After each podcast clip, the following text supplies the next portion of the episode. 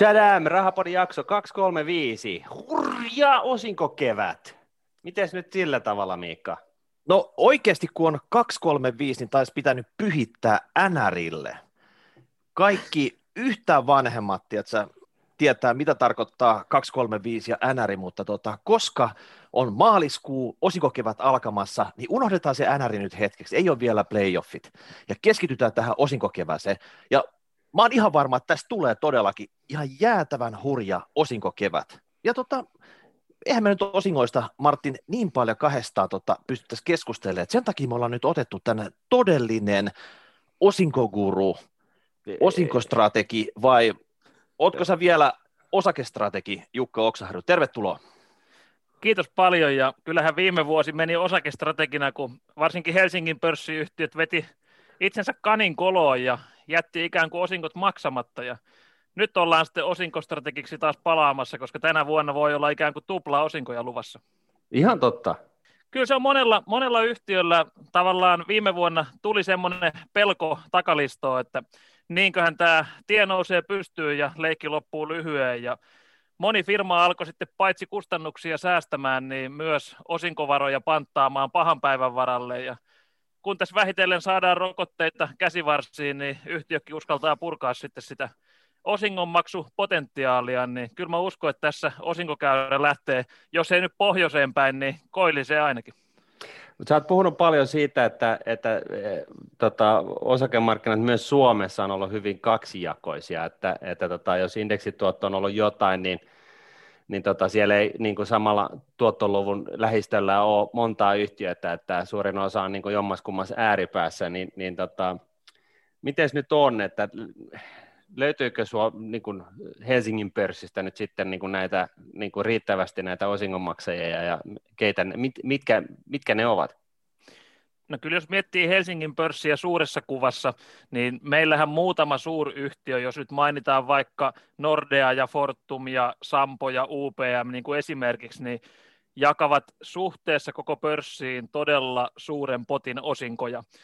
Eli, eli Osinkopotti ja kertymä koko pörssin tasolla keskittyy muutamalle suurelle firmalle. Ne on myös lähtökohtaisesti korkeahkon osinkotuoton osakkeita niin kuin nykyhankintahintaan tehdyille sijoituksille, mutta meillä on myös lukumääräisesti kymmeniä yhtiöitä, jotka ei maksa lainkaan osinkoa tai maksaa tosi niukasti osinkoa. Et ei se osinkosijoittaminen sillä urkene, että ostetaan mitä vaan firmaa pörssistä, vaan pitää pikkusen olla silmät ja korvat auki ja katsoa, minkä tyyppisiin yhtiöihin sijoittaa. Ja ehkä tämä kahtia jakoisuus näkyy sitten hajautuksen tarpeena myös, eli me nähtiin viime vuonna viimeistään, että minkään yksittäisen yhtiön osinkopolitiikkaan ei, ei voi luottaa kuin, kuin vuoreen, koska se politiikka revitään sitten viiteen palaan paperia siinä vaiheessa, kun kunnon turbulenssi iskee maailmanmarkkinoille ja pelko valtaa mielialan, ja se, että ainoastaan hajautuksella sijoittaja pystyy sitten varmistamaan itselleen sen kassavirran, minkä osingoista haluaa omaan elämäänsä, ja toisaalta myös sijoitustoimintaa vuosittain saada. Onko se niin, että, että tota, osakkeita kannattaa ostaa just ennen kuin kuponki irtoaa, niin sä saat niin kuin ikään kuin ylimääräisen voiton, ja sitten sä voit myydä sen samaan hintaan sitten, kun osinko on irtonnut, ja tehdä niin kuin sillä tavalla ilmasta rahaa? Ihan, ihan semmoista rahanauto, rahantekoautomaattia en, en ole keksinyt, enkä itse asiassa ole nähnyt, että kukaan muukaan on keksinyt.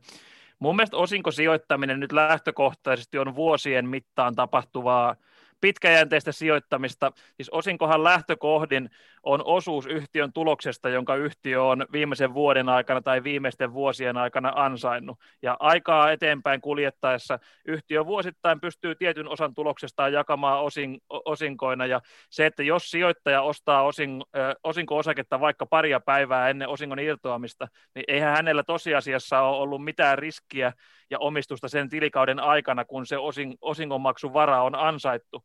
Että kyllä se pitkän aikavälin sijoittamiseen, niin se osinko, osinko on eräänlainen niin kuin palkkio siitä, että on, on kantanut osakeriskiä ja yritysriskiä. Markkina on tehokas hinnoittelemaan osingon irtoamisen, kurssi laskee irtoamispäivänä lähtökohtaisesti noin osingon verran. Siinä ei ole mitään, mitään pikavoittoa, mutta kaikki nensan niin osinko on mun mielestä paras yksittäinen indikaattori siitä, että yhtiön liiketoiminta on kaikkinensa terveellä pohjalla, että osinkojen merkitystä ei missään nimessä pidä väheksyä, vaikkei se ilmainen lounas olekaan.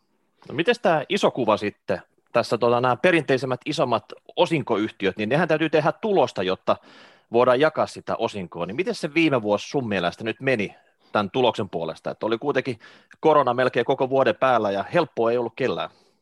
No helppoa ei ollut kellään tosiaankaan ja viime vuoden tavallaan just näihin aikoihin, itse maaliskuussa viime vuotta kun elettiin, niin tämä korona ryöpsähti oikein pahasti, pahasti markkinoille ja oikeastaan Q1 viime vuonna tulosmielessä oli vielä kohtuullinen, koska koronakriisi vaikutti vasta mar- ma- maaliskuuhun kunnolla. Q2 niin tuloksethan syöksy, syöksy kunnolla, varsinkin yhtiöiden tilauskannat syöksy kunnolla, kun oli rajoitustoimia yhteiskunnassa ja investointihalukkuus ja uskallus, kuluttajakysyntä, kaikki niin kuin dyykkas samaan aikaan. Mutta se, että koronarokotteista tuli tutkimustietoa jo tuossa syksyn aikana, ja oikeastaan tämä tilinpäätöskausi, mikä nyt, nyt on päättymäisillään, tai juuri päättynyt, niin osoitti sen, että vuoden vaihteeseen tullessa niin keskimääräinen hyvin hoidettu yhtiö on kääntynyt jo liikevaihdolla kasvuun, on, on kääntynyt jo tulosodotuksilla kasvuun, eli tänä vuonna meidän pitäisi nähdä selvää liikevaihtojen ja tulosten palautumista, eli käytiin syvässä kyykyssä keväällä ja kesällä, mutta jo syksyllä sitten hyvin hoidetut firmat lähtivät ikään kuin elpymään ja tänä vuonna kasvun tielle, ja tämä on niin kuin Suomen talouden näkökulmasta niin kuin ristiriitainen havainto monessakin mielessä, että valtiohan itsessään velkaantui yli 20 miljardia viime vuonna ja Suomen BKT-kasvukin näyttää jäävän globaalista BKT-kasvusta tänä vuonna selvästi, että valtiot sopeutuu merkittävästi huonommin kuin hyvin hoidetut pörssiyhtiöt, mutta osakesijoittajilla, niin kuin nähdään indeksin kehityksestäkin, niin paljon paljon valoisampi tulevaisuus edessään kuin yhteiskunnilla. Niin, että huonosti hoidettu valtio, niin se ei pärjää hyvin hoidetulle firmalle se selvisi viime vuonna hyvin. Mites tota, hei, tästä osinkokertymästä, kun tämä on aina semmoinen, millä retostellaan, että onko se nyt 10 miljardia, 11 miljardia, onko ennätys osinkokertymät, niin viime vuonna ei nyt varmaan ollut ennätysosinkokertymät koronan takia, kun silloin moni firma huomasi sitten, tota, ennen kuin ne ehti sitä osinkoa maksaa ulos, että korona tulee, että nyt, nyt täytyy joko myöhentää tätä tai leikata tai palotella kahteen osaan tai luopua kokonaan sitten, niin miltä tämä kevät nyt näyttää tämän kertymän osalta? Pystyykö sitä näistä tota, firmojen, firmojen tota, hallitusten osinkoennustuksista vähän niin kuin lukemaan, että onko tästä tulos jonkinnäköinen ennätyksellinen osinkokevät? No oikeastaan mä ottaisin niin kahden vuoden perspektiivin, eli toissa vuonna Helsingin pörssiyhtiöthän tekivät 2000-luvun mittapuussa kaikkien aikojen osinkokevään, eli noin 14, jopa 15 miljardia euroa oli yhteenlaskettu tavallaan käteisenä jaettujen osinkojen määrä, mutta myös moni yhtiö jakoi osakeosinkoja, eli, eli, eli omistamiaan muiden pörssiyhtiöiden osakkeita omille osakkeenomistajilleen, ja Tosiaan viime vuonna sanotaan, että jos ei aivan puolittunut tuo osingonmaksu, niin kuitenkin romahti siihen, siihen to, toissa vuoden lukuun, lukuun nähden. Tänä vuonna varmasti palataan lähelle, lähelle kaikkien aikojen huippulukuja osingonmaksussa. Ei tehdä todennäköisesti uusia huippuja, mutta markkinahan hinnoittelee aina tulevaa eteenpäin, ja nyt kun trendi lähtee, lähtee osingonmaksussa ja tulos, tuloskehityksessä ylöspäin, niin sehän on toki näkynyt jo pörssikehityksessä yleisemminkin, ja se, että, että kun, kun yhtiöillä on se viime vuodeltakin ja toissa vuodelta tehty tulos kuitenkin kassassa, vaikka osinkoa ei ole jaettu, niin eihän se raha ole minnekään hävinnyt. Sitä vaan sitä osingonmaksua on lykätty, niin kyllä mä näen, että osinkosijoittajalla niin on, on erittäin hyvät ajat eteenpäin kuljettaessa, ja sen, sen nostaisin niin kuin yleishuomiona, että kun moni on miettinyt varsinkin viimeisten 12 kuukauden erittäin voimakkaan yli 60 prosentin kurssinousun niin kuin jälkeen Helsingin pörssissä, että voikohan kurssinousu jatkua, niin sijoittajallehan kokonaistuotto on kurssimuutos plus osinkotuotto, ja kurssimuutos voi olla lyhyellä aikavälillä ihan mitä vaan, mutta mä en ole vielä törmännyt tilanteeseen, missä osinkotuotto olisi negatiivinen. Et osinkotuottohan on joka vuosi positiivinen komponentti, ja tänä vuonna meillä on ikään kuin puolentoista tai kahden vuoden niin kuin osingonmaksu kertymät sitten tulossa jakoon, niin mä näen, että nimenomaan osinkosijoittajalla on tässä markkinassa iskun paikka ja tietynlainen turvamarginaalin paikka siihen, siihen nähden, jos pelkää sitä kurssien korjausliikettä. Joo, samalla kun tästä voi tulla niin kuin siis ennätysosinko kevät, niin täällä on myös ennätysmäärä uusia sijoittajia täällä osinkolaitumella. Ja ensimmäistä kertaa, että voi puhua, että he menettävät osinkoneitsyytensä ekan kerran nyt. niin tota, muistatteko te, Martin ja Jukka, milloin te olette oman neitsyytenne menettäneet ja kenelle se oli? Oliko se joku Jenkki Amazoni vai joku kotimainen taho vai milloin se tapahtui ja kenelle? mulla taisi neitsyydet mennä yläasteikäisenä ja, ja tota, yksi näistä, jonka sen riisti, oli Nokia, Nokia silloin. Nokialla, Nokialla tapahtui, okei. Okay. Nokia oli ainakin osallisena niihin maailman aikoihin. Joo, ja mun kohdalla niin, niin se on ollut huomattavasti myöhemmin joskus, joskus tota noin, niin, mitä jos mä nyt sanoisin, ehkä alta kolmekymppisenä, ja, ja silloinkin mulla oli suojat päällä, eli se osinko ei tullut omaan syliin, vaan se oli, oli tällaisen niin kuin kasvuosuudellisen inde, kustannustehokkaan indeksirahaston kautta, eli, eli sinne kertyneet osingot, niin nehän jää sinne, ja, ja näin ollen, niin en tiedä nyt sitten, että lasketaanko tätä välttämättä edes osan, osinko neitsyyden menettämiseksi, vai onko mulla se vielä edessä? Niin, no sä voit, siis tänä, varmaan niin kuin siis lukujen perusteella tänä keväänä olisi hyvä paikka se menettää, jos näin ei ole vielä tapahtunut. Niin, meinaat, että niin kuin isosti kerralla sitten. No, eikö tänä, hei, eikö nyt ole ihan tiedossa se, että voi tulla tuplaosingot? Jukka, niinhän sä sanoit tässä, että joku firma saattoi pantata viime vuoden osingot ja maksaa tuplansa kerralla nyt. Tai sitten, mä en tiedä, onko nyt viisastunut tästä koronasta, että ne saattaa pilkkua sen osingon, että maksaa puolet keväällä ja puolet syksyllä mä en tiedä, sehän on oikeastaan aika mukavaa, että se tulee niin kuin kahdessa osassa, että nuudet appi blingaa koko aika, tiedätkö, kertoo, että nyt on osinko tullut tilille. Jos ylipäätään tämä, että osinkoja maksettaisiin useammin kuin kerran vuodessa ja pilkottaisiin useisiin maksueriin, niin Yhdysvaltain markkinallahan standardi on neljä kertaa vuodessa maksettava osinko. Ja sikäli kun sijoittaja tarvitsee osinkotuloja joko uusiin sijoituksiin vuoden varrella tai sitten ihan normaaliin kulutukseen, niin se, että se osinko ei tule kerralla vaan tasaisesti, niin mä näen, että se on lähtökohtaisesti hyvä asia, että se osinko alkaa muistuttaa enemmän palkanluonteista korvausta, tai miksei sitten, jos asuntosijoittaja sijoittaa normaalisti asuntoihin ja saa kerran kuukaudessa vuokratulon, niin osakemarkkinoille olisi varmaan mukavampi siirtyä, jos se osinko tulisi vaikka kvartaaleittain, eikä kerran vuodessa. Niin kyllä mun mielestä tasainen kassavirta osingoissa, niin se on lähtökohtaisesti erittäin kannatettava idea.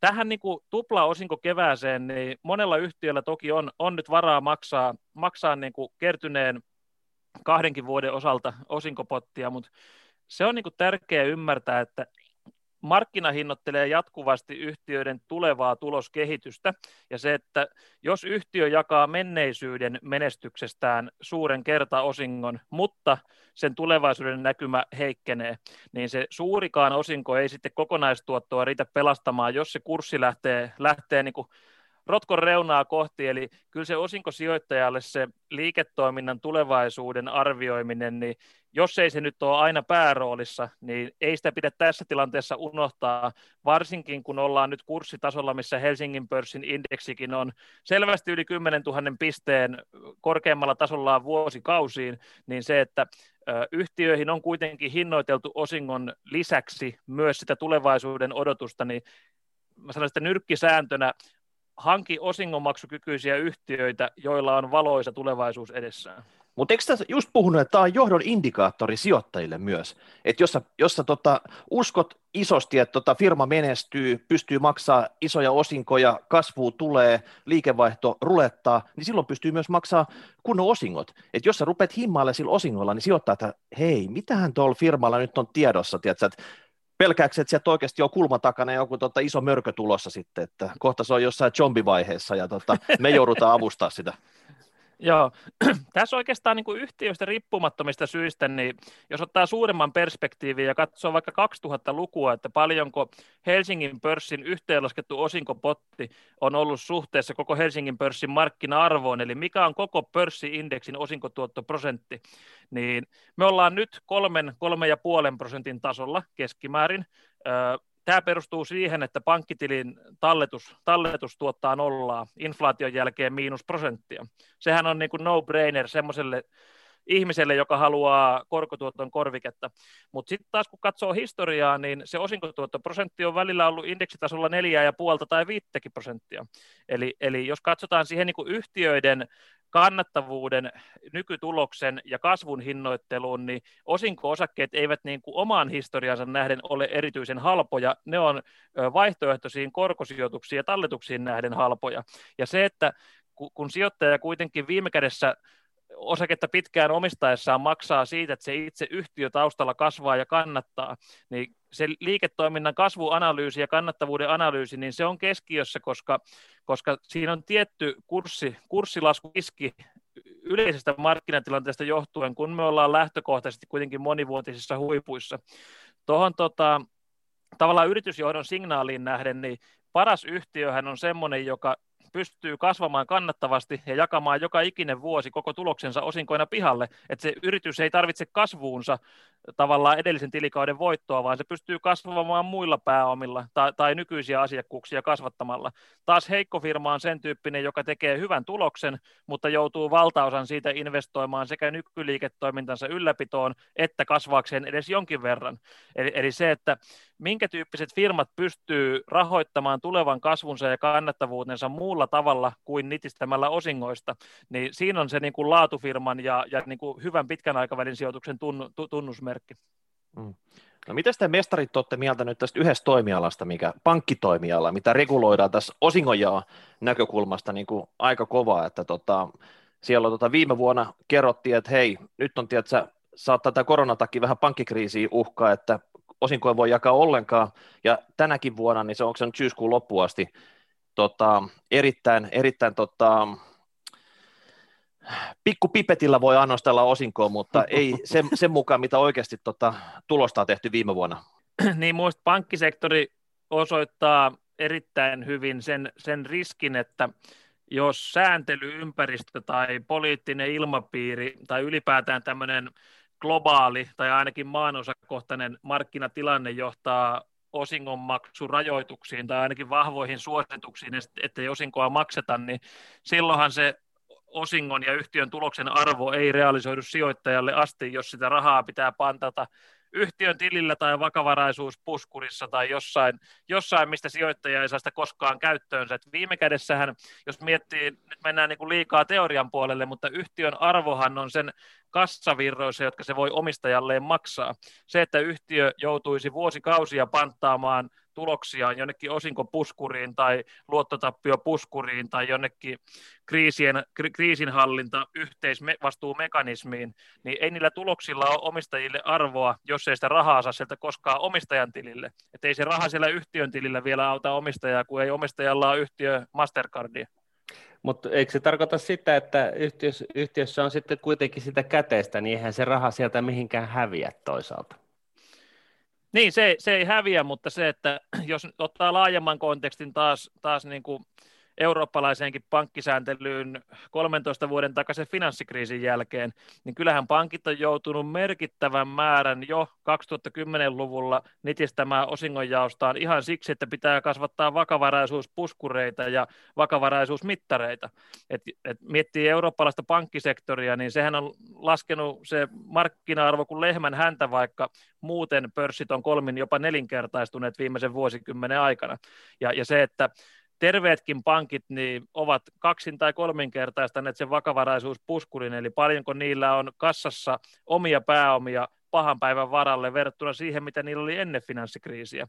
Et viime kädessä vain ne pääomat, jotka yhtiön tuloksestaan pystyy tilittämään omistajille asti, niin niillä on arvoa. Toki nyt koronakriisissä kyseessä, kyseessä on niin vuoden tai kahden osingonmaksu rajoitus tai ainakin vahva suositus rajoittaa osingonmaksua, niin tälle ei ole niin, niin suurta merkitystä yrityksen arvoon kuin sitten pitkän aikavälin pankkisääntelytrendeillä esimerkiksi. Kyllähän näitä sääntelyitä varmaan tulee energia-alalle, liikenteeseen ja moneen muuhunkin, kun aletaan puhua ilmastosääntelyistä ja muista, että ei tämä pankkisektori nyt varmaan viimeiseksi jää.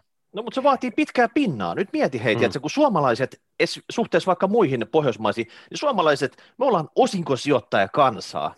Siis me hamstrataan osinko-osakkeita. Me halutaan, tiedätkö, että tota, salkku on täynnä niitä ja sitten me juhlitaan se kevät oikeasti, tiedätkö, että niitä vaan ropisee sieltä. Niin jos, jos täällä on yksi toimiala, tiedätkö, joka pistää niin kuin liinat kiinni ja sitten aina on joku seuraava dedis, mihin venataan ja sen jälkeen tulee taas jatko ja jatko, niin tiedätkö, en mä tiedä, kuinka monta pärettä siinä pitää oikeasti olla, tota, että jos ei niin. se lopu ikinä. Missä ei, ne puskurit on? Milloin on täynnä? Milloin, milloin kuka lupaa nyt oikeasti, että sieltä rupeaa jotain ropisee? Niin, e, e, e, eikö se ole niin, että, että tota, siis periaatteessa on, on, on niin kuin yhtiö, joka ei maksa osinkoa, niin sekin voi olla hyvä yhtiö, jos se niin kuin, investoi ne niin kuin kertyneet voittovarat niin kuin kasvuun ja se saa siitä, niistä investoinneista todella hyvää tuottoa. Niin, niin siis tällainen yhtiö on, on, on niin kuin yhtä lailla arvokas kuin sellainen yhtiö, jolla on niin kuin vakaa osingonmaksupolitiikka, joka kasvaa jatkuvasti jonkun verran. Eikö niin? Eikö nämä ole niin periaatteessa samanarvoisia? Se ensimmäinen, ensimmäisessä esimerkissä niin, niin se, se tuotto tulee osakkeen, osakekurssin noususta ja siinä toisen, toisen tota kohdalla se tulee sekä että osakekurssin noususta että osinko virrasta. Eikö niin? Onko tämä oikein päätelty? No, siinä on ihan oikean, oikean suuntaista ajattelua, että mun mielestä niin kuin asiaa jälleen pikkusen teori, teorian kautta lähestyen, niin yhtiöllähän on siellä yhtiön tilillä tietty tase, jossa on yhtiön käytössä olevat omat pääomat, omistajien varat. Ei puhuta siis pörssikurssista, vaan yhtiön taseen omista pääomista. Ja yhtiö harjoittaa myös jotain liiketoimintaa, minkä kautta se tekee niin kuin verojen jälkeen ja rahoituskulujen jälkeen nettotuloksen. Kun se nettotuloksen suhteuttaa sen yhtiön taseen omiin pääomiin, saadaan oman pääoman tuotto. Ja nyt tullaan sitten siihen, että miten sitä arvoa oikeasti luodaan. Se oman pääoman tuotto voidaan jakaa omistajille osinkoina, se voidaan jakaa omien osakkeiden takaisinostoina, sillä voidaan tehdä kasvuinvestointeja, jotka kasvattaa yhtiön tulosta ja arvoa ja kurssia, sillä voidaan lyhentää yhtiön velkoja, sillä voidaan tehdä yritysostoja. Käytännössä niin kuin osinkosijoittajan pitäisi ymmärtää, että viime kädessä osinko on osa yhtiön oman pääoman tuotosta, minkä yhtiö on tehnyt tilikauden aikana. Jotkut firmat jakaa sen koko oman pääoman tuoton joka vuosi pelkästään osinkoina, toiset firmat, joilla on vaikka 30 prosentin vuosituotolla olevia investointikohteita, niin niiden kannattaa painaa kasvuinvestointeihin se raha, koska se, että Jukka tai, tai Miikka tai Mar- Martin saisi tililleen osingon, niin ei meillä ole 30 prosentin kohteita ainakaan, ainakaan niin kuin kovin pitkää riviä, riviä tai jonoa edessä. Eli viime kädessä se koko kuvio perustuu siihen, kuinka vahva se yhtiön liiketoiminta on ja se, että yhtiö pystyy vuosien mittaan kasvattamaan osinkoa per osake niin sehän kasvattaa sijoittajan oman, omalle hankintahinnalle laskettavaa tuottoa myös joka vuosi, kun hankintahinta on vakio, mutta se osinko perosake kasvaa. Mutta jotta se voi kasvaa, niin sen yhtiön oman pääoman tuoton pitää olla korkea ja sen yhtiön tuloksen pitää säännönmukaisesti kasvaa, koska yhtiöhän ei kestävästi voi yli 100 prosenttia tuloksestaan jakaa osinkoa per osake pitkällä aikavälillä, jolloin se osingon kasvu on sidoksissa tuloksen kasvuun. Ja tässä oikeastaan palataan siihen, minkä tässä alussa sanoinkin, että sitä niin kuin tulevaisuuden kannattavaa kasvunäkymää ei osinkosijoittajakaan voi unohtaa. Näin teoreettisella tasolla ei tarvitse tarkastella joka firmaa, mutta se, että kiinnostuu sen yhtiön liiketoiminnan tulevaisuuden näkymistä, niin se, se on niin kuin tarpeellinen lähtökohta. Niin, ja tässä pankkikeisissä niin, niin tosiaan kysehän oli siitä, että, että ennen vanhaan niin pankkibisnestä pystyy pyörittämään pienemmillä omilla pääomilla, ja nyt pankkikriisin jälkeen tai finanssikriisin jälkeen, niin, niin tota, se syö huomattavasti enemmän omia pääomia, ja näin ollen se oman pääoman tuotto on, on, on näissä pankeissa matalampi kuin koskaan aikaisemmin, ja, ja tota, tästä tämä haittaa. Eli siis lähtökohtaisesti yrityksen ytimessä oleva oman pääoman tuotto on kaiken A ja O, ja, ja sitten se, mitä niillä rahoilla tehdään, niin, niin tota, se on oikeastaan toissivuinen juttu, kunhan se, sitä ei niin tuhlata turhuuksien. Että, että just näin, että jos löytyy 30 prosentin vuosituottoa tuottavia sijoituksia, niin sitten se firma kannattaa tehdä sitä ja jättää osingot maksamatta, mutta sitten taas jos, jos tota, pystyy pyörittämään sitä omaa, omaa bisnestään niin kuin kannattavasti pienellä niin kuin, ja, ja kasvaen ja, ja, ja siltikin pystyy maksamaan osinkoa, niin se on sitten kova juttu. Ja eikö se ole niin, että nämä, nämä niin kuin, osingon maksajat on, on yrityksinä, niin ne on niin kuin, tavallaan tunnistettu tällaisiksi vähän, niin kuin, miten se nyt sanoisi, just laatuyhtiöiksi, jotka, jotka tavallaan, joissa, joissa, joiden seinissä asuu tietynlainen ajattelumalli, joka on osoittautunut akateemisissa tutkimuksissa niin kuin poikkeuksellisen hyväksi. Niin kyllä se osinko kiteyttää oikeastaan monta asiaa sitä yrityksen liiketoiminnasta, varsinkin pitkän aikavälin menestyksekäs niin kuin osingon kasvattamisen ja ylipäätään maksamisen putki. Eli taustalla pitää olla suotuisa tuloskehitys, mutta toisaalta sitten pitää olla myös sen tyyppinen tuloskehitys, missä raha tulee, tai tulos tulee yhtiön kassaan asti, ettei se ole mitään kirjanpito paperitulosta, missä mm. ylöskirjaillaan metsien arvoja tai asuntojen arvoja tai keskeneräisten hankkeiden arvoja tuloutetaan tuloslaskelmaa ennen kuin rahaa on euroakaan kassassa. E, et tavallaan se, että osinkoa yhtiö pystyy vakaasti maksamaan ja kasvattamaan ajan mittaan, niin se on indikaatio ainakin siitä, että liiketoiminta on ollut erittäin hyvää. Eihän meillä kellään ole kristallipalloa, jolla näkisi tulevaisuuteen, että mitkä yhtiöt säilyttää sen hyvän kilpailukykynsä, mutta osinko kiteyttää monta asiaa nykyhetkestä ja historiasta.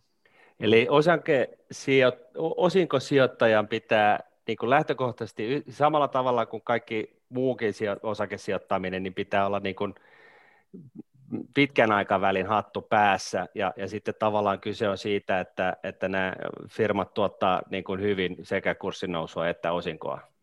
Et, et tällaista niin kuin opportunistista, hei, tänä vuonna, nyt keväällä tulee tupla osinko, ostan sitä pari päivää ennen kuin kuponki irtoaa ja sitten myyn, myyn pihalla ja sain ilmasta rahaa, niin se ei ole niin kuin se juttu.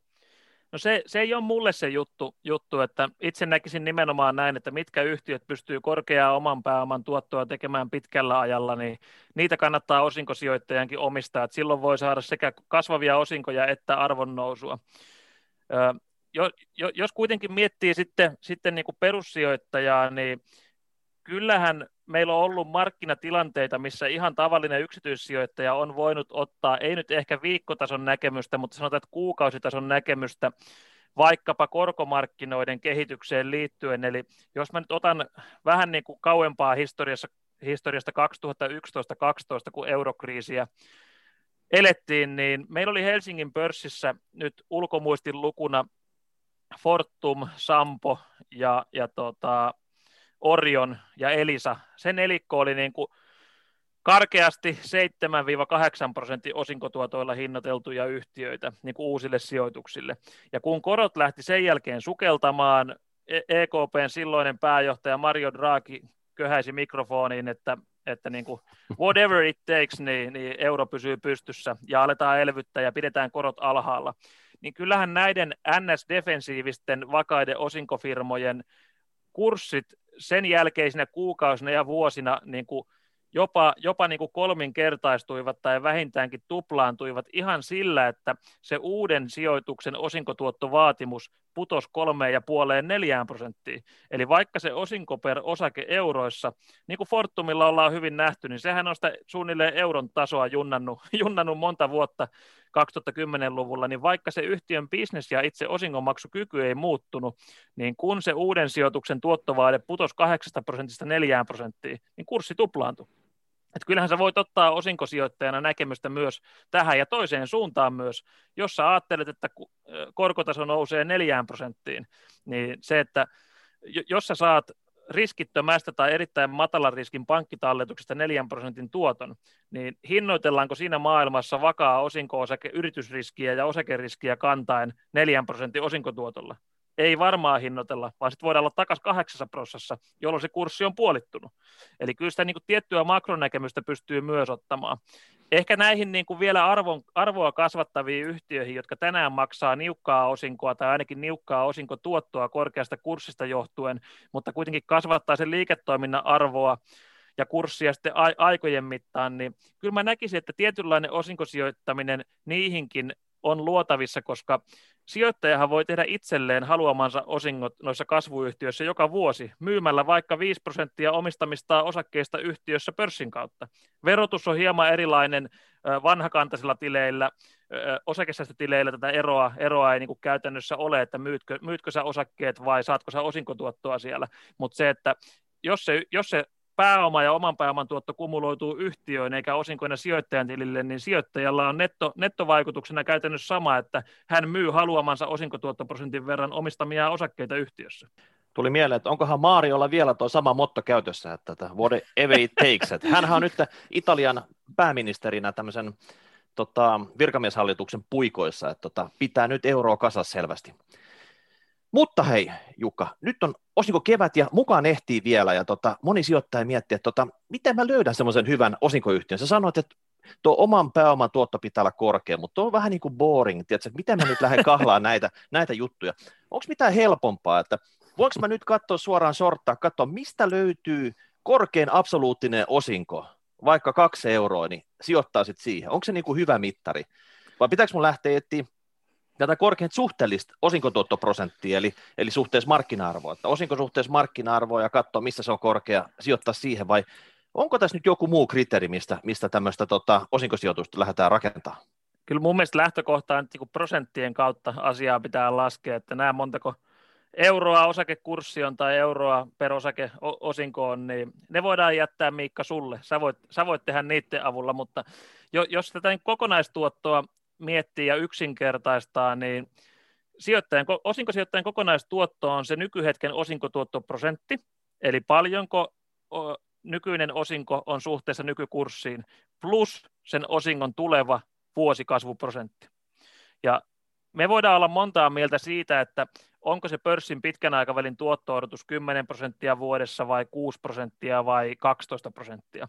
Mutta se, että jos se osinkotuotto prosentti yhtiöllä on vaikka 5 prosenttia uudelle sijoitukselle, niin jotta sijoittaja saa sen tavoittelemansa kokonaistuoton, niin sen osinkotuottoprosentin rinnalle pitäisi pystyä arvioimaan, kuinka nopeasti yhtiö pystyy kasvattamaan tulostaan tästä eteenpäin. Sen tuloskasvun kautta me voidaan olettaa, että se osingon suhde tulokseen on melko vakio. Katsoa nykyhetken osinkotuottoa ja kuinka nopeaa vuosikasvuprosenttia yhtiö pystyy tulostaan nostamaan. Mun mielestä niin kuin tämän kahden kahden niin kuin osatekijän summaa pitää maksimoida, ei vain jompaa kumpaa puolta. Et voi katsoa pelkkää kasvua, koska se on niin kuin epävarma, epävarmempaa kuin nykyhetki, mutta jos sä katsot pelkkää nykyhetkeä, että ostanpa 7 prosentin osinkotuoton, osinkotuottoprosentin kohdetta, niin mä uskallan väittää, että näillä yhtiöillä se kasvu voi olla jopa negatiivinen etumerkiltään. Eli mm-hmm. pitäisi katsoa näin kolikon molempia puolia ja optimoida sitä kokonaisuutta. Okei. Okay. No sitten mun täytyy strategia laittaa ihan uusiksi, jos tota, tämä tää, tota, absoluuttinen osinko ja mikä mittari. Mites tota, moni ihmettelee näitä osinkokevään termejä, että siellä on kaiken näköisiä termejä, mitkä pitäisi ottaa haltuun, ne pitäisi niinku ymmärtää, niin tota, lähdetään niistä, niin tota, pörssiyhtiön hallitus tekee tämmöisen osinkoehdotuksen. Se on se luku, mitä tässä niin kuin pyörii, että osinko, joka, joka maksetaan tiettynä hetkenä. Niin onko tämä niin kuin onko tämä niin lupaus, pitääkö se vai voiko sitä niin kuin yksittäinen osakeomista lähteä haastaa vaikka yhtiökokouksessa vielä? Kyllähän niitä yksittäiset omistajat haastavatkin, että kyllä siinä hallituksen ehdotuksessa, niin tässä nyt ei vankka akateeminen tutkimus ole takana, mutta sanotaan, että 98 prosenttia ehdotuksista menee sellaisenaan läpi, mutta se ei ole vuoden varma lupaus, että tämän suuruisen osingon yhtiö sitten tulee maksamaan, eli käytännössä yhtiöt tilinpäätöstiedotteen yhteydessä lähettävät toisen tiedotteen, missä on hallituksen ehdotukset yhtiökokoukselle, missä kerrotaan tämä osinko per osake, mikä viedään, ja se on niin kuin lähtökohta sille, paljonko yhtiökokous tulee päättämään osingon jaosta. Mutta se, että yhtiökokouksia tilinpäätöstiedotteen välissä voi olla kuukausi tai kaksi aikaa. Jos siihen iskee, iskee kunnon virusmuunnos väliin, niin se voidaan repiä se hallituksen ehdotus siinä välissä, että ei, ei se ennen yhtiökokouksen leimausta ja siunausta, niin mikään, mikään osinkoeuro ei ole varmalla pohjalla. 98 pinnaa selvä, mutta milloin mun pitää viimeistään hankkia se tietty osake, jotta mä oon oikeutettu osinkoon? Et mikä on se niinku viimeinen absoluuttinen hetki, jos mä haluan tota, katella tätä, että miten nämä virusmuunnokset tässä vielä tulee, niin tota, ehdinkö mukaan? Niin koska mun pitää toimia? Sinä päivänä, kun yhtiökokous on pidetty ja pörssi menee sinä päivänä kiinni, niin sun pitää silloin ostaa sitä viimeistään. Sun pitää niin kuin omi, sen pitää näkyä sun salkussa silloin, kun yhtiökokouspäivä päättyy pörssissä. Eli yhtiökokouspäivän, kun pörssi päättyy sinä päivänä, silloin se pitää olla ostettuna. Et siihen mennessä pitää mm. toimia. Täsmälleen näin. Niin, eli se, silloin se täytyy ostaa pari päivää aikaisemmin, eikö niin? Jos se pitää näkyä salkussa. Ei, ei se, pitää os, se pitää ostaa. Sehän näkyy salkussa, salkussa sanotaan, että sekunnin murtoosissa siitä, kun sä ostat sen. Se, että milloin se omistus siirtyy, niin se on varmasti Miikan seuraava agenda, eli milloin, milloin nämä täsmäytyspäivät tulee, mutta se, että sun pitää ostaa sitä pörssistä viimeistään yhtiökokouspäivän aikana. Joo, eli sitä seuraavana päivänä on tämän osingon irtoamispäivä, niin miten silloin pitää toimia? Osinko irtoa. Sä, sä ostit sitä ajoissa, jes, nyt osinko irtoa. Mitä mä toimin osingon irtoamispäivänä? Mä en tiedä, kannattaako sinne toimia millään lailla, että osingon irtoamispäivänä, päivänä yleensä, yleensä kurssi putoaa sen irrotetun osingon verran, eli kun, kun se osinko silloin yhtiökokouspäivän ja sitä seuraavan päivän välisenä yönä ikään kuin lähtee yhtiön tililtä, niin yhtiön kassaahan rasitetaan silloin laskennallisesti ir, irronella osingolla ja sen osakkeen hinnan pitäisi reagoida siihen niin kuin osingon verran kurssilaskulla. Toki me ollaan nähty empiirisesti, että jotkut kurssit laskee enemmän, jotkut yhtiöt jopa nousee osingon irtoamispäivänä, mutta teoreettisesti sen yhtiön kassassa on, on vähemmän rahaa silloin, kun osingon irtoamispäivä on käsillä, ja silloin ei enää ehdi ostaa osaketta, jos haluaa kyseisen osingon itselleen sinä vuonna. Okei, tarkoittaako tämä nyt sitä osinkodippiä? Eli otetaan kermaviili, jos tehdään niistä se dippi ja sipastaa sitä ylähuuleen. Onko se osinkodippi? Se on aika, aika hyvin. Vähän chiliä voi laittaa siihen sekaan. Okei, okay. mutta se tarkoittaa sitä, että sen firman kurssi tipahtaa, koska siinä ei enää ole siinä osakkehinnassa se osinko mukana. No se on 98 prosenttia jälleen. Okei, okay, tämä, näin... tämä luonnonvakki on 98 prosenttia näissä osinkoasioissa. mm. Joo, että, että, se on ihan, ihan tosi, tosi hommakin, että mm. eihän me voida niin kuin etukäteen sanoa, että mitä muut sijoittajat tekee osingon irtomispäivänä pörssissä, että jos vaikka sanotaan, että, että EKPn kulloinenkin pääjohtaja just sinä päivänä sanoo, että nyt on vaan taivas rajana EKPn taseen käytölle, niin mä uskon, että siinä voi kaikki kurssit nousta, nousta no. vaikka olisi minkälainen dippi. Eli se on niin, että, että tota, jos se yritys eläisi vakuumissa tai siis niin tyhjössä, eikä niin ole uutisvirtaa eikä mitään, niin silloin se osakekurssi tippuisi täsmälleen sen irronen osingon verran – mutta koska näin ei ole, vaan osakekurs, osakekurssit taas seuraavana päivänä liikkuu siihen suuntaan, mi, mi, mihin, mihin on liikkuakseen, niin, niin tota, se dippi ei ole niin kuin siis täydellinen täsmä, ei, ei täsmää täydellisesti siihen irroneeseen osa, äh, osinkoon. Just niin. No miten sitten, hei, miten sitten? Jes, mä ostin ajoissa. Sitten tuli osinkodippi, ääk, mä menetin nyt tiedätkö, sen, tota, sen dipin verran rahaa, mutta milloin mä saan ne osingot käyttööni? Milloin ne tulee mulle? Kuka ne maksaa? Onko joku ruskea kirjekuori saapu mun postilaatikkoon vai mitä tapahtuu? Se, se voi saapua se kirjekuorikin, mutta se ei, se ei tule sieltä pörs, pörs, pörssiyhtiöltä. tota, yhtiöt toki tiedottaa yhtiökokouksen päätökset, päätökset erillisellä tiedotteella ja siinä yleensä mainitaan osingon maksupäivä, eli se voi olla 10 päivää, 20 päivää tai jotain siltä väliltä se yhtiökokouksen jälkeen ja se on se päivä, kun se osinkoraha sitten tulee, tulee sijoittajan tilille käytettäväksi ja sillä voi sitten tehdä mitä kukin itse haluaa. No sitten hei, tota, vielä viimeinen termi, niin tota, on ponnahtanut tämmöiseen keskusteluun tänne verovapaa osinko. Sä oot varmaan itsekin huomannut sitä, että sitä, sitä tyrkytetään tota, aina sitten, että hei, osa näistä osingoista tulee verovapaana, niin tota, onko se oikeasti näin vai onko tämä joku tämmöinen niin laskentatekninen kikka vaan, mikä näyttää mukaan, että se olisi verovapaa? Mä olisin kyllä kovasti kiinnostunut, jos tämmöisiä verovapaita osinkoja on, mutta mun mielestä se omistajan kokonaisverotus, niin jos miettii yhtiötä, joka tekee vuodessa liiketoiminnallaan liikevoiton, niin se yhtiöhän maksaa yhteisöveron, joka niin kuin yhteisöveroprosenttina on Suomessa 20 tänä päivänä, niin siinä on jo ensimmäinen vero, vero minkä, minkä omistaja maksaa liiketoiminnan liikevoitosta se, että meillä on erityyppisiä niin kuin juridisia muotoja, miten osaketta voi omistaa. Ihan siis pörssimaailmassa, että sä voit olla yksityishenkilönä, sä voit olla sijoitusyhtiön kautta tai, tai sä voit olla niin kuin jonkinlainen yleishyödyllinen yhteisö, niin kaikilla on hieman erilainen verotus.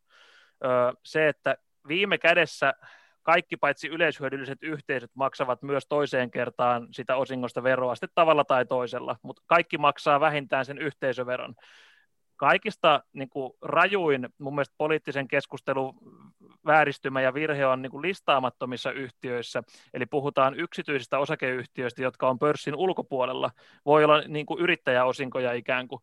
Niissä maksetaan myös yhteisövero, ja sen jälkeen sitten kun omistaja nostaa yhtiön kassaan verotettua tulosta itselleen omalle henkkotililleen, niin sen jälkeen sä maksat ensimmäisistä osinkoeuroista huojennettua osinkoveroprosenttia seitsemää ja puolta, mutta heti sen jälkeen, kun saat yhtiön nettovaroihin nähden yli 8 prosenttia jakamassa itsellesi rahaa, niin sitten mennään pääomatulo- tai ansiotuloverojen mukaan. niin, niin loppuviimein, jos sä lasket sen yhteisöveron ja, ja pahimmillaan kuormitat vielä ansiotuloverolla sitä osinkoa, niin se on 50 prosentin kokonaisvero. Et ei, ei niin kuin yksikään osinkoeuro ei missään, missään nimessä ole vero, verovapaa ja, ja se, että niin kuin täysin tarpeetonta vastakkainasettelua omistajien, yrittäjien, työpaikkojen ja kasvun luojien ja, ja sitten tietyllä lailla työntekijöiden ja muu, muun yhteiskunnan välillä, että kyllähän tässä niin kuin moni asia olisi paljon joutuisampi, jos toinen toisiamme paremmin ymmärtäisimme. Siis oliko tämä sun tiukkaa viestiä nyt Arkadiamäen suuntaan? Sieltähän on vilautettu myös progressiota näihin, näihin tota, osinko- ja pääomatuloihin. Joo, no siis meillähän on, on progressio jo näissä, näissä osinkotuloissa, että Suomessa jos mietitään siis osakesäästötili, mistä nyt jo, jokainen on viimeistään tähän päivään mennessä kuullut, niin sehän on ensimmäinen niin kuin, todellinen osakesijoittamista edistävä verotusmuutos ja, ja tilimuutos vuosikausiin. Et Suomeenhan tuli pääomatuloverotuksen progressio jo 2010-luvulla, eli alkujaan tota, yli 50 000 euron vuotuisille pääomatuloille tuli 32 prosentin verokanta. Sitä on nostettu ensin 33 prosenttiin, nyt se on 34 prosenttia. Ja samaan aikaan se eurosumma, paljonko vuodessa pääomatuloja pitää olla, jotta se progressio alkaa iskeä, niin sitäkin on laskettu kahteen kertaan, eli ensin 50 000 40 000 euroa vuodessa, ja nyt se on 30 000 euroa vuodessa. Eli meillähän on jo progressio pääomatulojen verotuksessa ihan koskien tavallista pörssisijoittajaa. Toki se, että vuotuiset pääomatulot on, on useita kymmeniä tuhansia, niin se nyt ei niin kuin keskimääräistä sijoittajaa vielä koske, mutta ylipäätään se ajatus siitä, että pääomia verotetaan progressiolla ja sen päälle yritys maksaa vielä yhteisöveron, niin kyllä se osinkojen kokonaisverotus, niin se on 40 prosentin paremmalla puolella ihan niin kuin tavallisen tallaajan näkökulmasta, niin se verottomista osingoista puhuminen ei ehkä ihan nyt, nyt sovi, sovi tähän kontekstiin. No jos tähän suuntaan mennään, niin olisiko sitten firmojen ja osakkeomistajien seuraavana ideana se, että siirrytään näiden omien osakkeiden ostoon? Se, se on yksi, yksi vaihtoehto siihen. Toki se omien osakkeiden ostaminen, niin sehän luo parhaiten omistaja-arvoa jäljelle jääville omistajille silloin, kun yhtiö pystyy ostamaan omia osakkeitaan ikään kuin halvalla arvostustasolla ja mitätöimään niitä, pienentämään osakemääräänsä ja silloin jäljelle jäävien omistajien suhteellinen omistusosuus yhtiöstä, sen tulevista tuloksista ja osingoista kasvaa. Se, että Suomessa on, on niin kuin paha maine ja varsinkin kaiku edelleen Nokian tekemistä omien osakkeiden takaisin ostoista, kun osaketta ostettiin aika lailla nykyistä kurssitasoa korkeampaa tasoa miljardeilla euroilla ja ja osittain omien osakkeiden takaisin ostaminen on kytketty myös yritysjohdon palkitsemisjärjestelmiin, ja niitä tosi harva näkee todellisena vaihtoehtona tai lisänä osinkojen rinnalla siihen, että pitkäjänteistä, fiksua, kärsivällistä osakkeenomistajaa sitten palkittaisiin, palkittaisiin niin kuin riskinotosta ja, ja omistajuudesta, mutta se omien osakkeiden takaisin ostaminen, niin sen kulttuurihan on Yhdysvalloissa paljon paljon pidemmällä kuin meillä Suomessa, että Mä jossain vaiheessa kysyinkin julkisesti, että kuinka moni Helsingin pörssin yhtiö on edes kertonut julkisesti, että minkä arvostuskertoimen alta se alkaa ostaa omia osakkeita luodakseen omistaja-arvoa jäljelle jäävälle yhtiölle ja sen omistajille. Et Yhdysvalloissa, jos miettii vaikka Warren Buffettin firmaa, joka viime viikonloppuna julkaisi tilinpäätöksensä ja Buffett julkaisi vuosikirjeensä, niin Buffett on kertonut jo vuosien ajan ihan julkisesti, että tietyllä kertoimella ja sen alle, niin he, he ostaa omia osakkeita ja mitä töi niitä? Älä ala nyt puhu Buffettista, mun tulee nälkä tässä, tiedätkö? Nyt täytyy keskittyä tähän niin osinkoaiheeseen vielä hetki aikaa. Hei, kerros nyt vielä se, että osingot nyt tulee tilille, bling, bling, bling, niin mitä niillä pitää tehdä? Pitääkö rynnätä mersukauppaa nyt, tiedätkö, että saa tehtyä naapurin kateelliseksi? Vai onko se nyt se aika vuodesta, että sit pitää niinku palkita vaimo ja törsätä isosti häneen? Vai, tota, vai sijoittaisit sä niinku osingot ostamalla uusia osakkeita sit sinne tilille. Mikä, mikä näistä nyt on se, niin kuin, mistä lähdetään rakentamaan tätä osinkokevään tiedätkö, loppukliimaksi? Mä luulen, että noin kaikki, kaikki olisi hyviä, hy, hyviä toteuttaa tietyllä tavalla, että se ehkä vaatii, vaatii pikkusen niin kuin salkun, salkun arvon kasvattamista, että vuotuiset osingot riittää ihan kaikkeen. Siis mun mielestä pitkäjänteiselle sijoittajalle osinkojen uudelleen sijoittaminen on kaiken A ja O, jotta salkun arvo ja vuotuinen osinkokertymä sitten ajan mittaan kasvaa. Eli se, että sijoittaja vuosittain sijoittaa osingot uudelleen, niin sijoittajan salkussa osakkeiden kappaleen määrä kasvaa joka vuosi jolloin tullaan siihen, että vaikka yhtiöiden bisnekset eivät kasvaisi, vaan se osinko per osake olisi ensi vuonna sama, niin se salkun osinkopotti kasvaa kuitenkin siksi, että osakkeiden lukumäärä on kasvanut viime vuonna uudelleen sijoitettujen osinkojen kautta. Jos sijoittajalla on vieläpä hyvät firmat salkussa, jotka kasvattaa vuosittain myös osinkoa per osake euroissa, niin siinähän on kaksi vipua vetää samaan aikaan sijoittajaa ylöspäin Eli salkussa olevia osakkeiden määrä kasvaa, mutta myös osaketta kohden maksettava osinko kasvaa.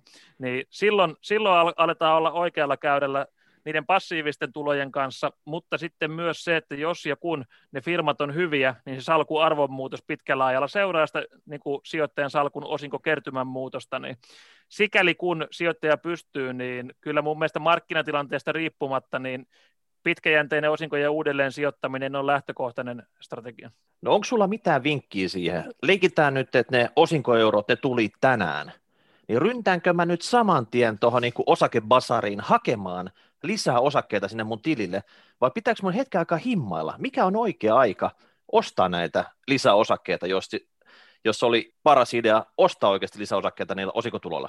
No mun mielestä niin kuin lä- lä- lähtökohta, jos haluaa tehdä sijoittamisesta helppoa ja tavallaan sijoitushorisontti on oikeasti vuosien, vu, vuosia eteenpäin pitkä, niin vaikkapa saman tien, kun sulle tulee ne osingot tilille, niin jos et keksi mitään muuta, niin osta sitä osinkoa maksaneen yhtiöosakkeita vaikka sitten lisää itsellesi.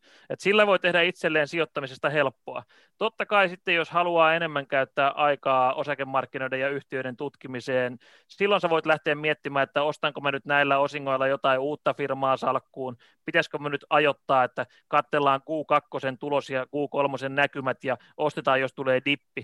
Mutta se, että sijoittamista voi tehdä myös helppoa ja ne osinkoeurot voi tehdä ihan samaa firmaa tavallaan takaisin. Jokainen makso ja se, että kun saat vuosia eteenpäin sijoittamassa, niin se, että ostatko se nyt tiistaina vai torstaina, niin sille ei pitäisi olla kovin suurta merkitystä. Jaahas. Tiedätkö, kun näihin osinkohommiin, näihin voi vähän niin kuin hurahtaa. Ja se hurahtaminen tapahtuu sitä, että mulle ei riitä enää niin kuin yhdet osingot. Nämä firmat maksaa eri päivinä osinkoa, kun niillä on tota yhtiökokouspäiviä eri päivänä tässä kevään aikana tässä voisi hamstraa vaikka 20 osingot sillä tavalla, että viimeistä yhtiökokouspäivänä sisään ja sitten seuraavana päivänä, kun se osinko irtomispäivänä ulos siitä firmasta. Ja tiedätkö, näitä osinkoja vaan niin kuin tulisi. Niin onko tässä mitään järkeä, tiedätkö, yrittää tämmöisiä niin kuin saada megatulot näistä osingoista yhden kevään aikana? Niin, tosi, tosiaan jos ostat yhtiötä, joka pitää yhtiökokouksen vaikka helmikuun ekalla viikolla ja maksaa helmikuun jälkipuoliskolla osingot, niin sä voit mennä maaliskuun alussa toiseen yhtiökokoukseen niillä rahoilla ja ottaa maaliskuun lopussa toiset osingot, ja kun se on taas maksanut osingot, niin sä voit huhtikuun yhtiökokoukseen mennä kolmanteen firmaan ja saada huhtikuun lopussa siitä osingot. Meillä on myös ollut touko-kesäkuussakin yhtiökokouksia järjestäviä firmoja, mistä voin saada neljännet osingot. Niin periaatteessa en, en pidä niin kuin ihan ykköstrategiana lähteä, lähteä tällä tavoin sijoittamaan, mutta ei se nyt nousevassa markkinassa mikään poissuljettukaan asia ole ollut, ja varsinkin sitten arvoisuustilien maailmassa, missä toi osinkotuotto on verotettu eri tavalla kuin arvon muutos, niin tuossa on voinut olla tietynlainen teoreettinenkin ja verotuksellinen perusta, mutta kyllä mä sanon, että osakesäästötilien maailmassa niin harkinnalla, har, harkinnalla tuohon mukaan ja se, että palataan ehkä siihen suureen kuvaan, että osinkosijoittaminen, niin mä näen, että se on vuosien mittaan tapahtuvaa toimintaa. Toki aina se osinko pitää, osake pitää joskus ostaa, ja se, että sä meet sisään johonkin pitkän aikavälin osinkokeissiin, niin sähän voit ajoittaa sen tähän keväälle, että ostat ennen tai jälkeen yhtiökokousta, tai loikkaat parista firmasta toiseen, mutta se, että tämä strategia nyt keskittyy siihen, että sijoitustoimintaa har- harjoitan vain tammi-toukokuussa ja loikin osinkofirmoista toiseen, niin sanotaan näin, että ihan, ihan siihen, siihen tota, mä en voi suositusta antaa. No mikä se anomalia, anomaliat oli, että eikö eikö melkein, tiedät, sä, tiettyä aikaa vuodesta, niin säännönmukaisesti ne vuosituotot kertyy, että ei ne tule tasaisesti vuoden aikana. Mutta tuo oli hyvä tuo tervetuliaisbonus, että saat tavallaan, tiedät, sä, firma toivottaa sinut tervetulleeksi ja nyt kun tulet omistajaksi, niin saat heti käteen osingot sitten pari viikon kuluttua, jos tota se, tämä osingon irtomishetki sattuu just sopivasti. Ja sitten ei pidä myöskään unohtaa niin kuin yhtiökokousosinkoja, että siellähän tosiaan on tarjoilua, että se, sekin pitää sitten käydä siellä, sieltä hakemassa pois. Niin nämä reaaliosingot, no nyt mm. koronan takia vähän jäissä sitten, mä en tiedä mitkä on nämä virtuaaliset reaaliosingot, että tota, kahvia marjekeksi, mitä, mitä tarjouluna näissä yhtiökokouksissa tarjotaan. Eikö ne voltata kotiin? Eikö se olisi niinku se halpa ja sujuva ratkaisu? Just näin. Kyllä se tavallaan yhtiökokouksissa mä itsekin käynyt, käynyt vuosien varrella monessa, niin sieltä tietyn määrän tietoa saa. Ehkä tärkein on se, että näkee omin silmin henkilöt, jotka johtavat yhtiötä, eli sekä operatiivisen johdon että yleensä myös valtaosa yhtiön hallituksesta on paikalla. Sekä hallituksen puheenjohtaja yleensä pitää katsauksen, että toimitusjohtaja pitää katsauksen, ja siellä on myös yleisöllä mahdollisuus esittää kysymyksiä heille, niin tietynlainen informatiivinen tilaisuus on näiden kahvi- ja kakkutarjoilujen lisäksi, toki myös sosiaalinen tilaisuus, eli tässä markkinatilanteessa ja ylipäätään kotimaisen omistajuuden kasvutrendissä, missä ollaan, että viime vuonnakin toista sataa tuhatta niin kuin uutta sijoittamiseen liittyvää tiliä Suomessa pitkälti avattiin, niin kyllähän se tiedon tarve on niin kuin ennennäkemättömän suuri ja se, että millä tavalla vaan pystyy verkostoitumaan, kokemuksia jakamaan ja tietoa kerryttämään, omaa ymmärrystä, oppimista jalostamaan ja strategiaa tarkentamaan, niin kyllä mä näen, että se, vaikka nyt suoraan liity siihen, että halutaan monet osingot saman kevään aikana samoilla rahoilla, niin kyllä näissä yhtiökokouksissakin ja tapahtumissa ja eri foorumeilla kannattaa käydä. Toki muistaen se, että itse on sitten viime kädessä muodostamassa omaa, omaa strategiaansa ja tekemässä omia päätöksiään, mutta kyllä se, että näissä, nä, näillä on tietty lisäarvo varsinkin sijoittajille, jotka ei ole vielä kymmenen vuoden kokemuksella, vaan vasta viime aikoina kiinnostunut osakemarkkinoista, niin perehtyä siihen, mitä se yhtiö oikeasti tekee. No sen lisäksi, että tota, kotimaiset yhtiöt maksaa osinko, niin myös ulkomaisetkin maksaa, niin onko siinä mitään erikoista, mitä pitäisi näistä ulkkariosingoista sun mielestä huomioida? Sä mainitsit jo, jenkkifirmat usein maksaa neljä kertaa vuodessa, mutta onko mitään muuta sitten tota verotukseen tai tämän tyyppisen olevia pointteja, mitä suomalaisen osinkosijoittajan pitäisi näistä huomioida? No kyllä lähtökohta varsinkin jenkkifirmoissa on se, että siellä se korkea osinkotuotto on aika harvinaista, eli se omistajille palautettava tuotto on yleensä omien osakkeiden takaisin ostojen ja osinkojen yhdistelmä. Siinä missä Suomessa yhtiöt maksaa mieluummin rahaa vaan käteisosinkoina omistajien tilille. Että tämmöisiä tosi korkean nykyhetken osinkotuottoprosentin osakkeita vähemmän on maailmalla mun näkemyksen mukaan verrattuna kotimarkkinoihin tähän verotukseen liittyen, niin Suomellahan on lähdeverosopimuksia eri valtioiden kanssa iso liuta. Osa valtioista noudattaa niitä, osa jättää noudattamatta. Lähdeveroihin liittyy, liittyy niin kuin se vaihtelu verrattuna kotimaisiin osinkoihin, eli ulkomaiset osingot voivat tietyissä tapauksissa olla rankemmin verotettuja kuin sitten kotimaiset osakkeet, mutta se, että jos löytää hyvän osinkokeissin tai, tai ennen kaikkea hyvän yhtiön, joka pystyy arvoa myös kasvattamaan vuosien varrella ulkomailla, niin ei se, ei se niin kuin osingo, osingon verokohtelu ulkomaisissa osakkeissa mun mielestä poissulje ulkomaisiin osakkeisiin sijoittamista millään lailla. Ja se, että eihän ulkomaista osakettakaan tarvitse sitten välttämättä omistaa se osingon irtoamisen yli, vaan voihan sitäkin treidata vuoden mittaan, mutta valtaosan vuodesta omistaa. No olisiko tässä Suomella nyt iskun paikka? Jenkeissä on Biden, uusi presidentti. Meillä on tuore pääministeri täällä. Jos hän heittäisi, tiedätkö, parasta marimekkoa päälle ja menisi tapaa Bideniin, niin voitaisiko tämä Suomen ja USAn tämä verosopimukset kirjoittaa uusiksi, että se ei olisi enää se lähdevero siinä vaikka 15 pinnaa, mikä näissä tota, jenkkiosingoissa tällä hetkellä on. Niin olisiko siinä tiedätkö, tämmöinen mahdollisuus, että Sanna Marin kävisi tyrmäämässä Bidenin ja tiedätkö, tulisi kotiin voittajana sitten?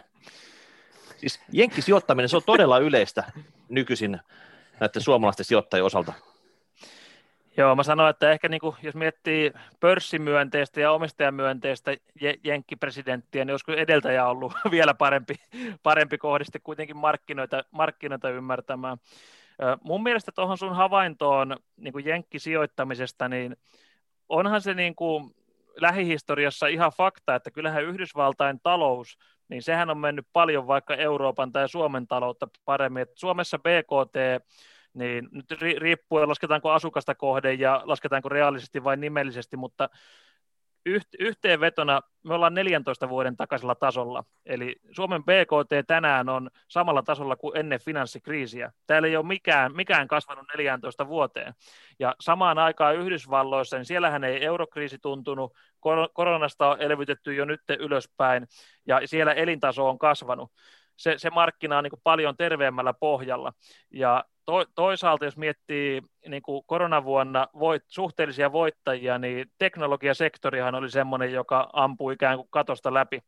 Maailman 20 arvokkaimman teknologiayhtiön joukossa on, on vain yksi eurooppalainen firma, SAP eli SAPPI, ja, ja sekin näyttää niin kuin putoavan siitä joukosta, kun kurssi tulee alas kuin lehmä häntä samaan aikaan, kun jenkkiteknologiafirmat menee ylöspäin. Niin se on niin ASAP, se, niin se on siellä pohjalla jo sitten just näin, se voi vaihtaa nimensä tuohon tila, tilapäiseksi ainakin. Mutta mut se, että Jenkeissä, niin siellä on niinku perusfundamentit taloudelle, omistajuudelle kunnossa, ja sitten miettii toimialan rakennetta, niin se teknologiasektorin rooli nimenomaan globaalien teknologiafirmojen osalta, niin en mä nyt uskalla Helsingin pörssistä heittää yhtään firmaa, joka on niin globaalisti teknologiassa lähellekään sitä, mitä niin kuin suuri osa jenkkifirmoista, niin se, että suomalaiset sijoittaa sille markkinalle, kun se on tänä päivänä yhtä helppoa kuin sijoittaa Helsingin pörssiin, niin ei se nyt hullu ajatus ole. Että totta, totta, totta kai niin kuin jenkkimarkkinoilla, niin siellä sitten niin kuin voidaan yliinnostuakin joistain uusista teknologioista, uusista yhtiöistä, ja osa, osa on tähdenlentoja, osa tulee alas, a, alas nopeastikin, mutta sanotaan, että nämä niin kuin pitkäjänteiset voittajat ja moninkertaistujat ja ikään kuin teknologia-alalla voittaja vie kaiken tyyppiset omassa segmentissä olevat yhtiöt, niin kyllä mä niitä Jenkeistä etsisin ennemmin kuin Suomesta tai, tai Euroopasta. No, päätetään tämä osinkoaihe viimeiseen kysymykseen. Niin kerta nyt vielä, että onko tämä osingot sun mielestä tämmöistä ilmasta rahaa, mannaa, joka tulee taivaalta, vai onko se sille todella, todella, todella tärkeä osa tätä sijoittajakompensaatiota, ja se on niin kuin hyvä juttu. Siihen suuntaan kannattaa sijoittajana mennä. Tähän niin vastaus on joo ja ei. eli, eli jos, jos, tämä menee uusiksi tämä nauhoitus, jos, jos, ympäri mennään yhteen tullaan. Joo, mutta mut siis jos, jos, jos, nyt lähdetään siitä, että, että niinku, vaikka, vaikka me kolme ei nyt olla maailman fiksuimpia, olla jossain määrin fiksuja, mutta ei olla maailman fiksuimpia, niin maailman fiksuimmat on kuitenkin tehokkailla arvopaperimarkkinoilla eli pörssissä. Niin kyllähän pörssi joka ikinen päivä hinnoittelee niin kuin ensi vuoden osinkoja, vuoden 2023 osinkoja ja siitä eteenpäin. Se, että jos sijoittaja kokee nyt löytäneensä talouslehden sivuilta, että huomenna irtoaa tämmöinen mahtiosinko, niin hän ei voi olettaa, etteikö markkina olisi sitä mahtiosinkoa ja yhtiön tuloskuntoa jo hinnoitellut siihen, siihen pörssiin sisään kokonaistuoton kautta. Et se ei niin kuin missään nimessä ole se ilmainen lounas. Mutta sitten taas se, että sillä osingolla on, on oikeasti tosi suuri merkitys, niin kuin ollaan tässä puhuttu, että se, se konkretisoi sen, että yhtiöllä on kannattava liiketoiminta, se osinko aidosti on todellista tuottoa osana sitä yhtiön oman pääoman tuottoa. Se, se on aitoa tuottoa omistajalle, jonka yhtiö jakaa omalta tililtään omistajan tilille. Se varsinainen transaktio sinä päivänä, kun se raha siirtyy yhtiön tililtä omistajan tilille, niin siinähän ei varallisuus kasva. Se vaan siirtyy tililtä toiselle.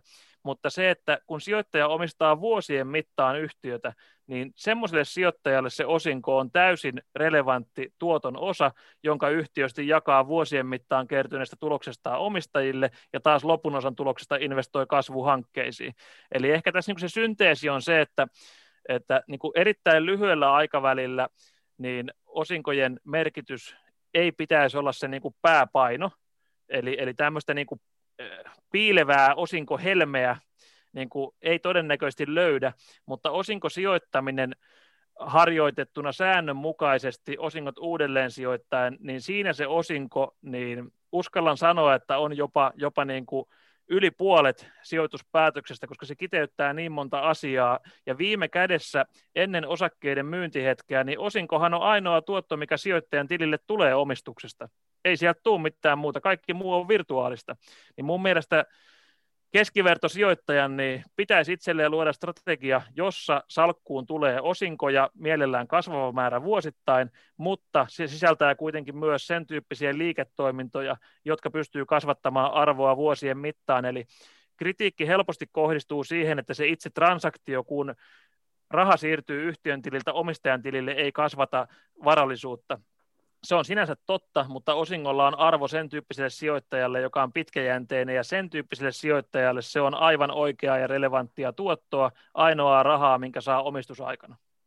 Eikä siinä, eikä siinä vielä kaikki, jos haluaa päästä tosi helpolla niin tota, indeksimies tulee taas va, takaa vasemmalta sisään, niin, niin tota, todetaan, että on myös olemassa tällaisia kustannustehokkaita indeksirahastoja, jotka keskittyy sijoittamaan sellaisiin yrityksiin, jotka ovat tällaisia osinkoaristokraatteja, ja sieltä voi sitten valita sen, että onko, onko kyseisen, kyseisen rahaston osuudet sellaisia, missä, missä siis käytännössä nämä osingot sijoitetaan rahaston sisällä uudestaan rahastossa oleviin osakkeisiin automaagisesti sen rahaston toimesta, jolloin, jolloin verotehokkuus on, on, on vähintään vähintään osakesäästötilin tasoa. Mutta silloin miin, ei näe näitä osinkoja, Martti. Miinus, miinus, miinus lähdevero, joka ei, joka ei lähtökohtaisesti kai No joo, ei kun itse asiassa joo, kyllä sekin menee tota Euroopan rekisteröidyltä rahastolta, mutta joka tapauksessa joko, joko tällaiseen tai sitten sellaisen, että jos, jos on säätiö ja tarvitsee sieltä ne rahat ulos, niin, niin tota, sitten sellainen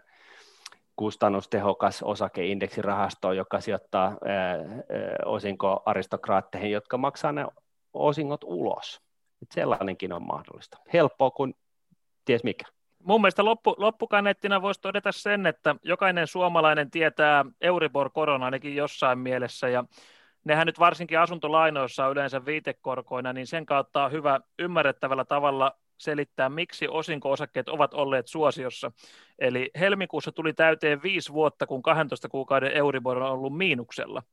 Se, että jos sijoittaja haluaa korkotuotolle korviketta tai sanotaan näin, että säännöllistä kassavirtaa, toki osakkeissa on talletusta enemmän riskiä, mutta se, että kun varovaisuus on tänä päivänä maksullista ja, ja niin kuin varovaisuus ei tuota käytännössä ostovoiman kasvua eikä varallisuuden arvon kasvua, niin jos sijoittajalla on sen tyyppinen näkemys, että korot eivät tästä lähde nopeaan nousuun eikä, eikä tämmöiseen 3-4 prosentin korkotasoon ole paluuta lähiaikoina, niin kyllä mun mielestä osinko-osakkeet ja osinko ylipäätään sijoituskriteerinä niin on täysin validi pohja arvioida yhtiöitä ja sijoituskohteita, koska on vaikea nähdä, että osinkoa maksavasta, varsinkaan osinkoaan kasvattavasta yhtiöstä sijoittajat pitkäkestoisesti häipyisivät minnekään niin kauan, kun se varovaisuus on, on miinuskorkoista.